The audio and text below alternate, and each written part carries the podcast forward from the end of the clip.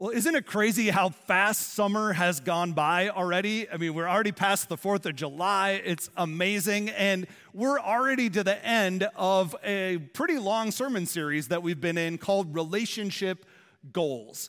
And in this series, we've been talking about how God wants us to not just be good, but to be great in all of our relationships.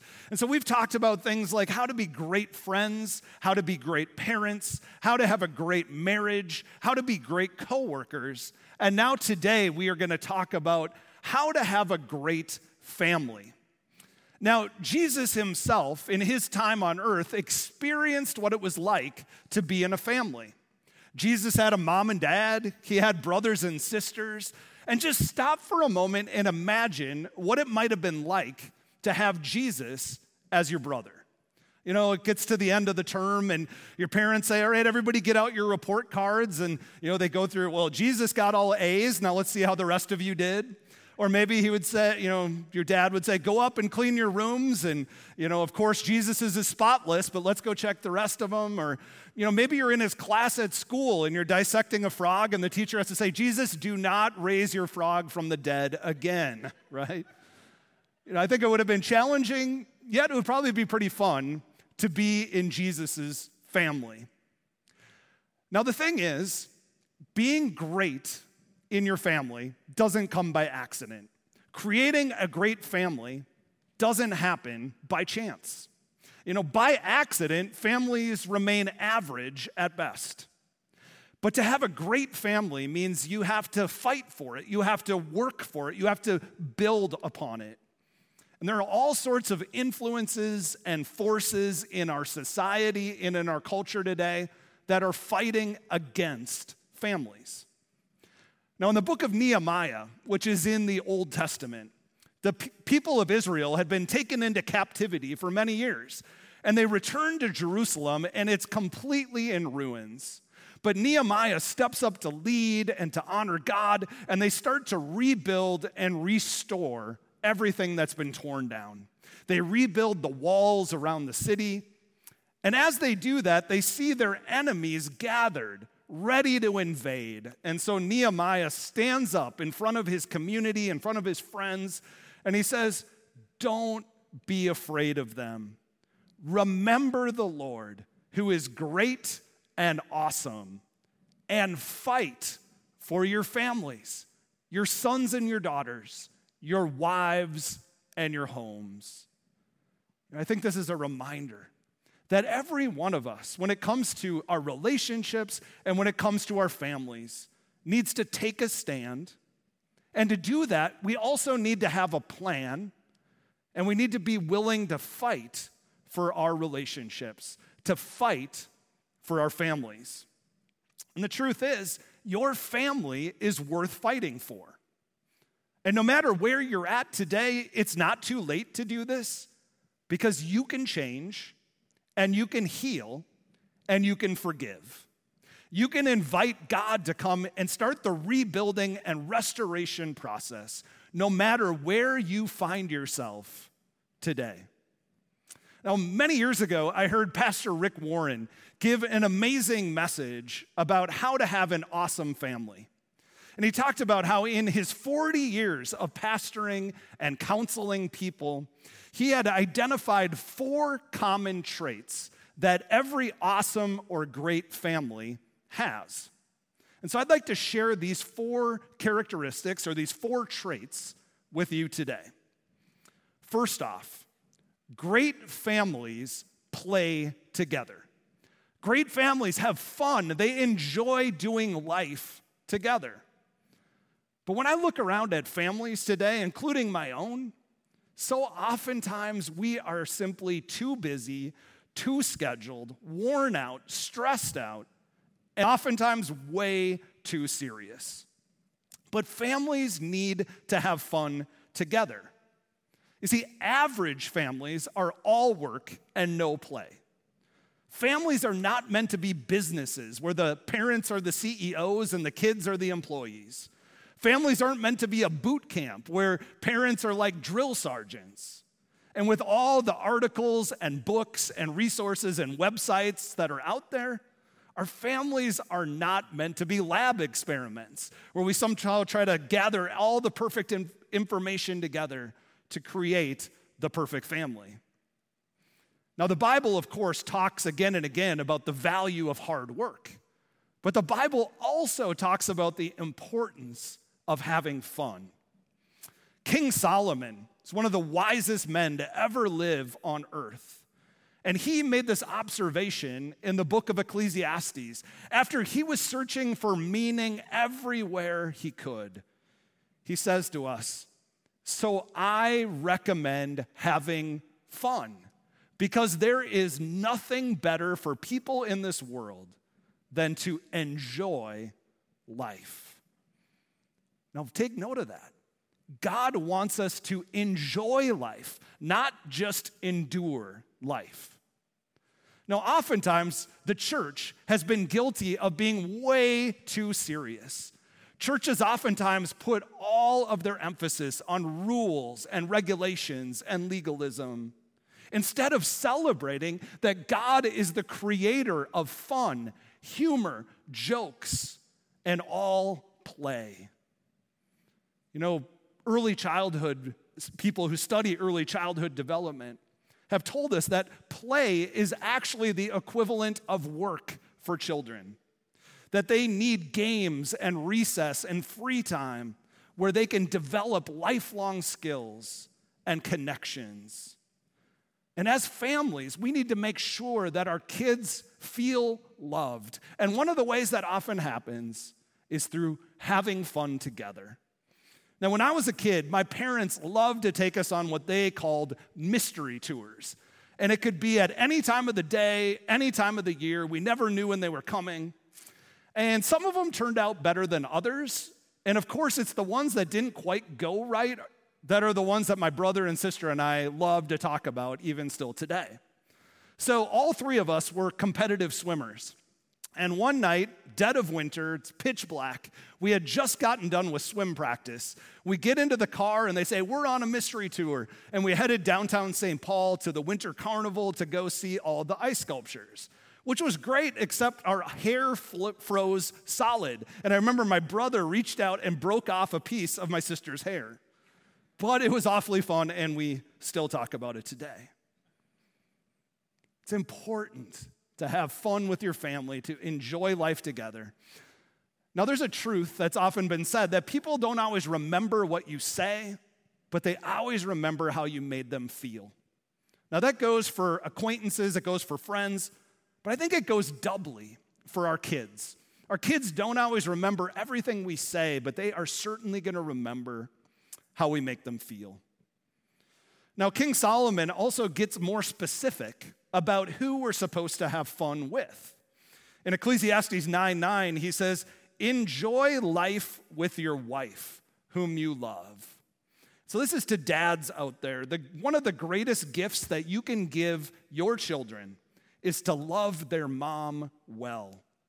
When a father shows love for a mother, it gives great peace and comfort and security to your children. It's why two weeks ago when we talked about great marriages, we talked about how it's so important to have a regular date night, because you need to model a healthy and fun relationship for your children.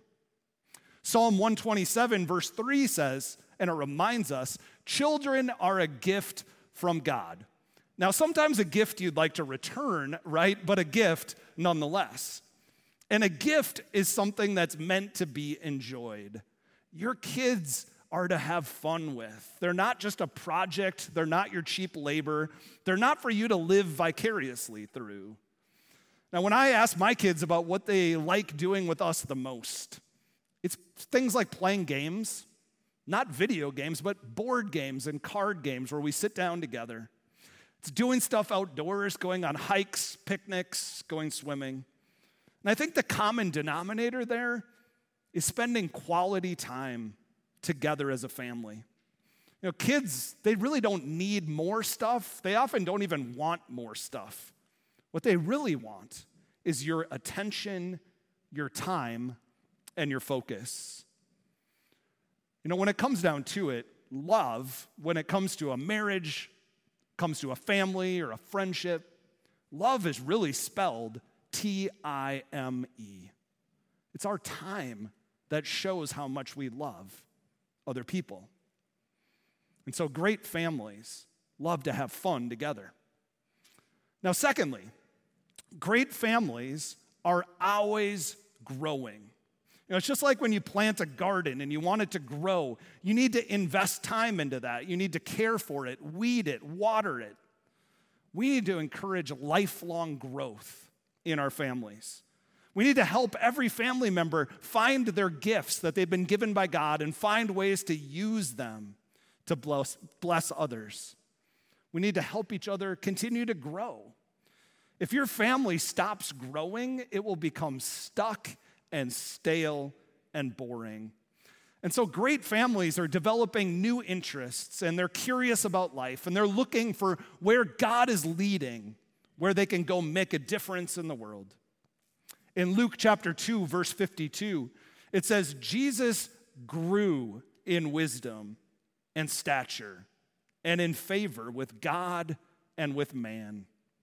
Now, there are at least four types of growth: intellectual, physical, social, and spiritual. And every single one of us needs to be growing in all of those four areas. We need to ask big questions in our families. Things like, where do we want to be a year from now? Or what do we want to prioritize in our life in this next season? New relationships, new interests, a new commitment to where God is leading, a new place where we can use our gifts to glorify God. Now, researchers agree that most key life skills that we need as we grow up, we learn from our families. And many of the problems that we experience as adults, especially in regard to social behavior, are the result of not learning those lessons as a kid. And so here are just four important things we need to learn from our families. First, we need to, to learn what to do with our feelings. From a young age, we need to learn to recognize our feelings and to be able to express them in a healthy way, to take ownership of them and not just stuff them away. You know, way too many marriages these days split up because people don't learn how to handle their feelings. And one of the worst things we can say to kids is stop crying, because kids need to learn to express their emotions and not to deny them. Well, we also need to learn how to handle conflict. If you don't learn this well, it's going to have a negative impact on pretty much every relationship throughout your life. Kids need to see parents disagree and then work it out together. The problem is most people learn to either hold it inside or explode. But we need to learn from a young age how to be able to handle conflict in a healthy way. Well, we also need to learn how to handle losing. We will all experience losing throughout our life. No one wins all the time, even though we wish we could. I mean, even look at pro teams. It's often better to get a loss somewhere along the way instead of going eighteen and oh in the regular season and then losing in the playoffs. We need to treat losses that kids have as a big deal. You know, in our home, we've had numerous fish funerals, and they're buried out in the backyard. Kids need to learn how to handle loss. We also need to learn how to get knocked down and then get back up again. Proverbs twenty-four sixteen says, even if good people fall seven times, they will get back up again. We also need to learn what values matter the most. We need to learn what's really important in life and what isn't, because the world has a whole set of values. You know, the world values how you look, telling us that we always need more money, that sex is everything, that we need more status and more power. And we're bombarded with these values in movies, television, music, and every type of media. And so what kind of values does your family hold up? What kind of values does your family teach? So how do we learn these things? Well, one thing we know is we learn best through example. Jesus said, "Since I have washed your feet, you ought to wash each other's feet. I have given you an example to follow. Now do as I have done to you." Kids need to see things modeled. Non-Christians need to see Christians model the Christian life. We learn best through watching people's example. But we also learn through our conversations. We need to take the time to talk things through, to have those difficult conversations. Deuteronomy six seven says, "You must teach God's commandments to your children and talk about them when you are at home or out for a walk, at bedtime, and first thing in the morning." Spiritual conversations can happen all the time, not just on Sunday morning or Thursday night or Wednesday night. Don't just spend your time talking about school and sports and homework, all those things. They're all important, but take the time to have spiritual conversations, to talk about faith as a family. Now, how don't we learn these things? One, we don't learn through criticism. Being critical and condemning of each other never works. It never changes a person for the better. Criticizing always focuses on the negatives, not on the positives.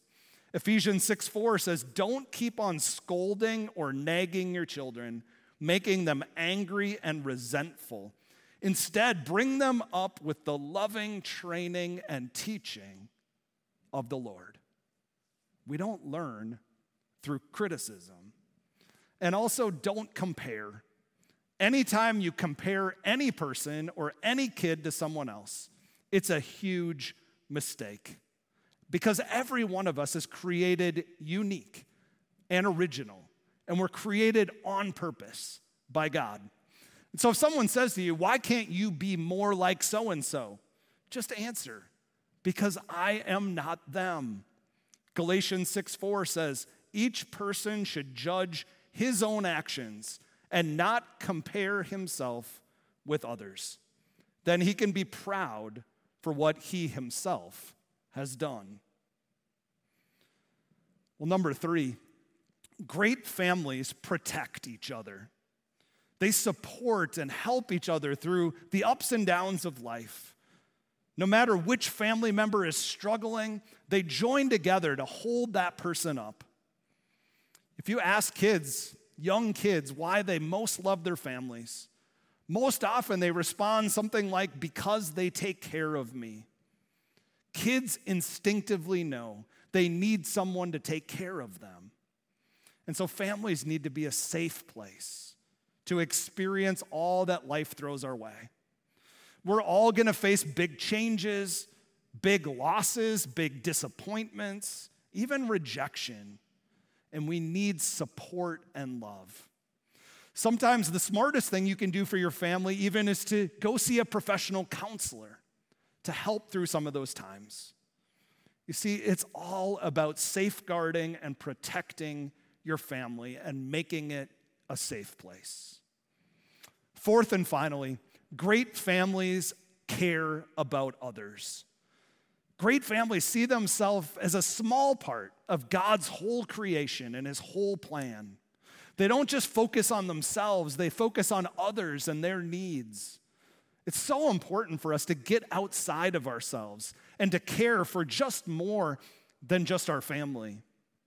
Teach your kids that it's not about them, it's not about us. We're not the center of the universe.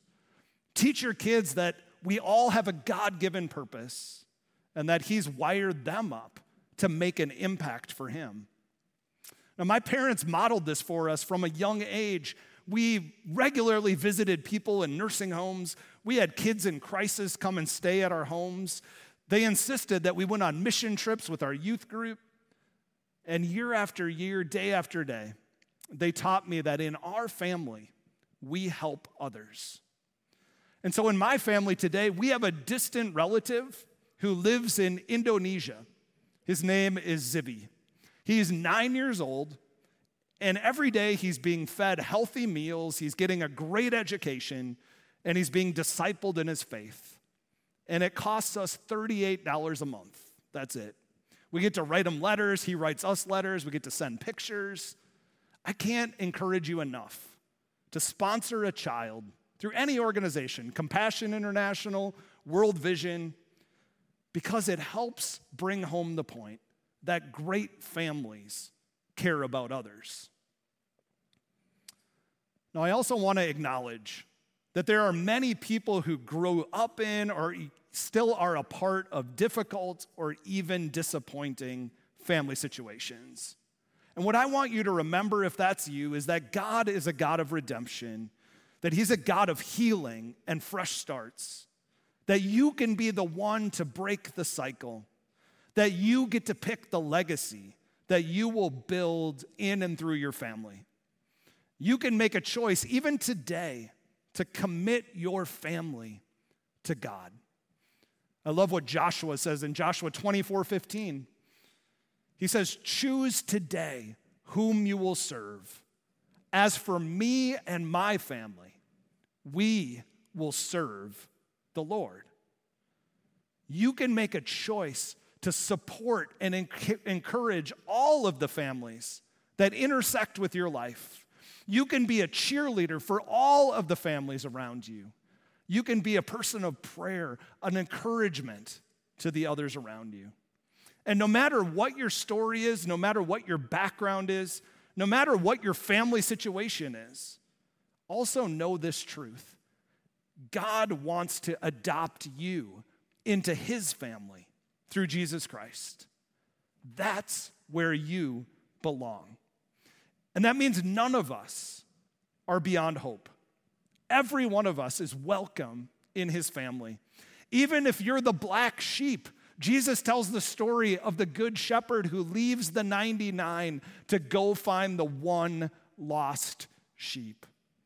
If we surrender our heart and our will to him, he will make us completely new and adopt us into his family. Now, if just even hearing the word family brings up feelings of disappointment or pain or shame or loneliness, God says to you today, "Let me show you what a real loving father looks like. And let me show you what a completely secure and loving family looks like. I will adopt you as my own." Now, because of God's love and his design, family can be so much bigger than just our blood relatives, our immediate family. We can expand our family all around us. We have the opportunity to invite others to experience God's love and his care. You know, every year, almost every year, we celebrate Easter with my wife Lexi's parents, and we celebrate Thanksgiving with my sister up in Fargo. And there's something that both of these celebrations almost always have in common, and that's that they almost always invite others outside of the family to join in our celebration. You know, they meet someone who doesn't have a family of their own to celebrate with. They, they meet someone who's struggling in life, who's kind of down on their luck, and they invite them to come and celebrate the holidays with our family. And it's such a great picture for our kids about what family is really about, that we can always make more room at the table. And finally, when we're a part of the family, we can't help but take on the family likeness. Now, ever since I was a kid, I've had people tell me how much I look like my dad. I've had people come up to me before whom I've never met or ever seen in my life, and they'll say, "You must be Nathan's son." My brother and I, though, are looking more and more alike as well, and he's eight years younger than me. So a couple of years ago, my dad was preaching at his church, and he put a picture of the two of us up on the screen for his congregation and kind of talked about us. And afterwards, he texted both of us, and he said, "Lots of people were asking me if you two were twins. Isn't that great?" And my brother texted back, "Well, it's much better news for one brother than the other." But see, when we're a part of God's family, we also take on the family likeness. And it comes through the power and the transformation of the Holy Spirit. You see, as we follow Jesus each day, the Spirit molds us and makes us more and more into the image of Christ. And through that process, we're able to release the burdens and the hurts and the pain and the shortcomings of our family. And each day we can become more and more like Jesus as we relate to others. And you know what? That's the best family likeness that there is. So church, let's keep on fighting for our families. And let's follow Jesus closely every day. And let's represent the family of God wherever we go. Let's pray. Father God, we thank you for the family that you invite us into, your perfect family. And God, we thank you for the families that we have here on earth. We know that they are flawed. We know that oftentimes there are a lot of complicated feelings around them. But God, we thank you that you can use even them for good. And so, God, wherever we're at with our families today, I ask that you bring healing, that you bring encouragement, that you bring empowerment, that you bring clarity, that you bring inspiration, whatever we need, so that we can even better live out your mission together. God, help us to fight for our families. Help us to take the steps that you're calling us to so that we can leave a legacy that brings even more people into your kingdom, into your family. God, we're so thankful for all that you are and for all that you've done. And especially, God, we're thankful for Jesus. And so we pray these things in the powerful name of your Son. And let's all say together, amen. Well, today is Pastor Carol's last Sunday here at Calvary. And I know all of us are so thankful for her ministry here with us over the past nine plus years. And I, personally, I am thankful for her partnership in the gospel in my time here. And Carol has some words that she would like to share with all of you today. Well, good morning, everyone. I'm so glad to be with you this day. Many of you know that I grew up here at Calvary. And yes, my faith was birthed here at Calvary. There's so many people I could thank for my time here, but I especially want to reach out to those Sunday school teachers who are still attending Calvary, those V B S teachers, men and women, who touched my heart and showed me the love of Jesus and helped me learn God's Word. And so I'm so grateful for them and all that they did. And there's so many memories. Where do I start? Well, as a three-year-old, that I remember coming to church every Sunday, and I always drew a picture for Senior Pastor Henry Nielsen. Now, those of you who were around then know that Henry was not a children's pastor in any form, but he would get down on my level, and he'd say, "There's my girl," and he encouraged me every week, and I'd bring these pictures. Heaven knows what he did with them, but I do remember doing that, and I remember also learning to sing "This Little Light of Mine, I'm Gonna Let It Shine," and I think for many of us, we are letting our light shine throughout our entire lives, and that's what faith is about. And I hope that all of you are letting your light shine too. But I remember as a child singing that song, and I'd always say, "Hide it under a bushel. No, I'm going to let it shine." So that's been reverberating in my heart forever. Well, many of my faith milestones happened here at Calvary.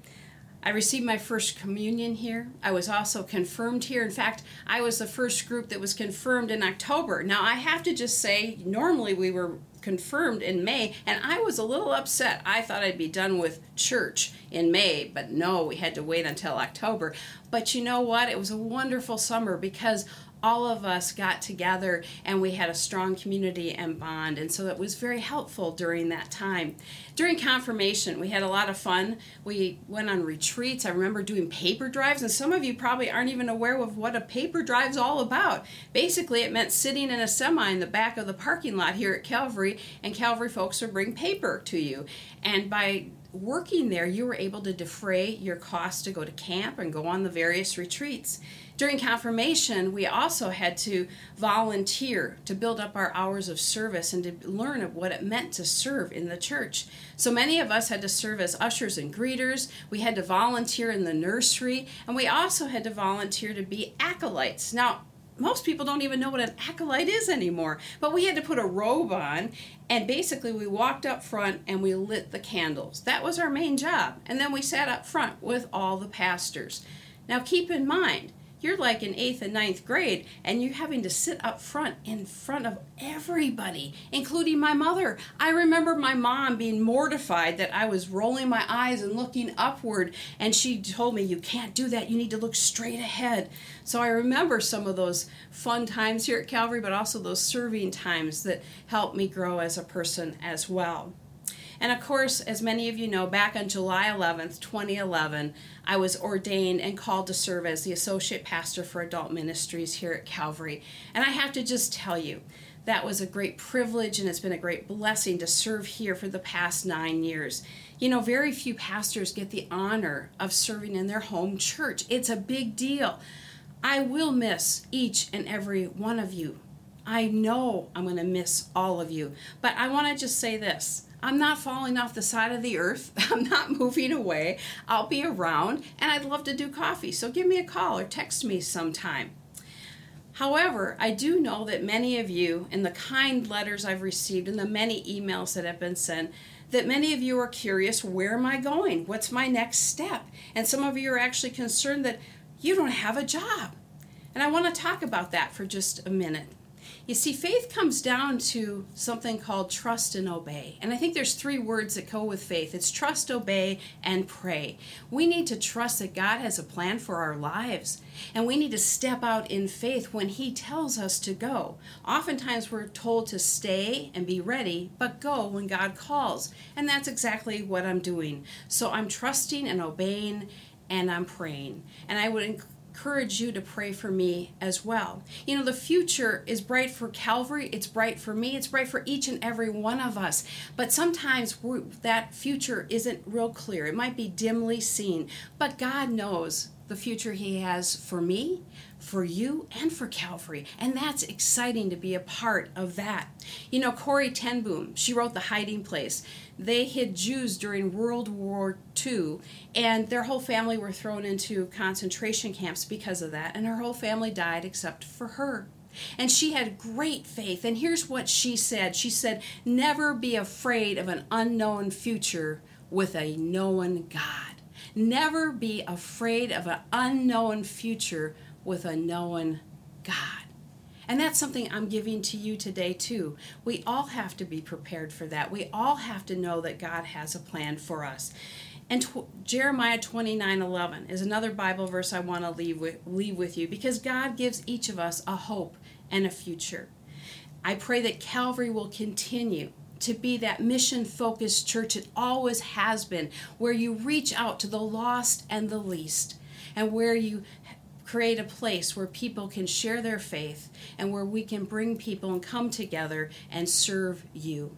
You know, as Christians, we never really say goodbye, do we? We just say, see you later. So that's what I'm going to say to you, see you later. And as my Norwegian grandmother, my grandma Cora, used to always say, she'd say, tuck for alt, thanks for everything. To God be the glory. Amen.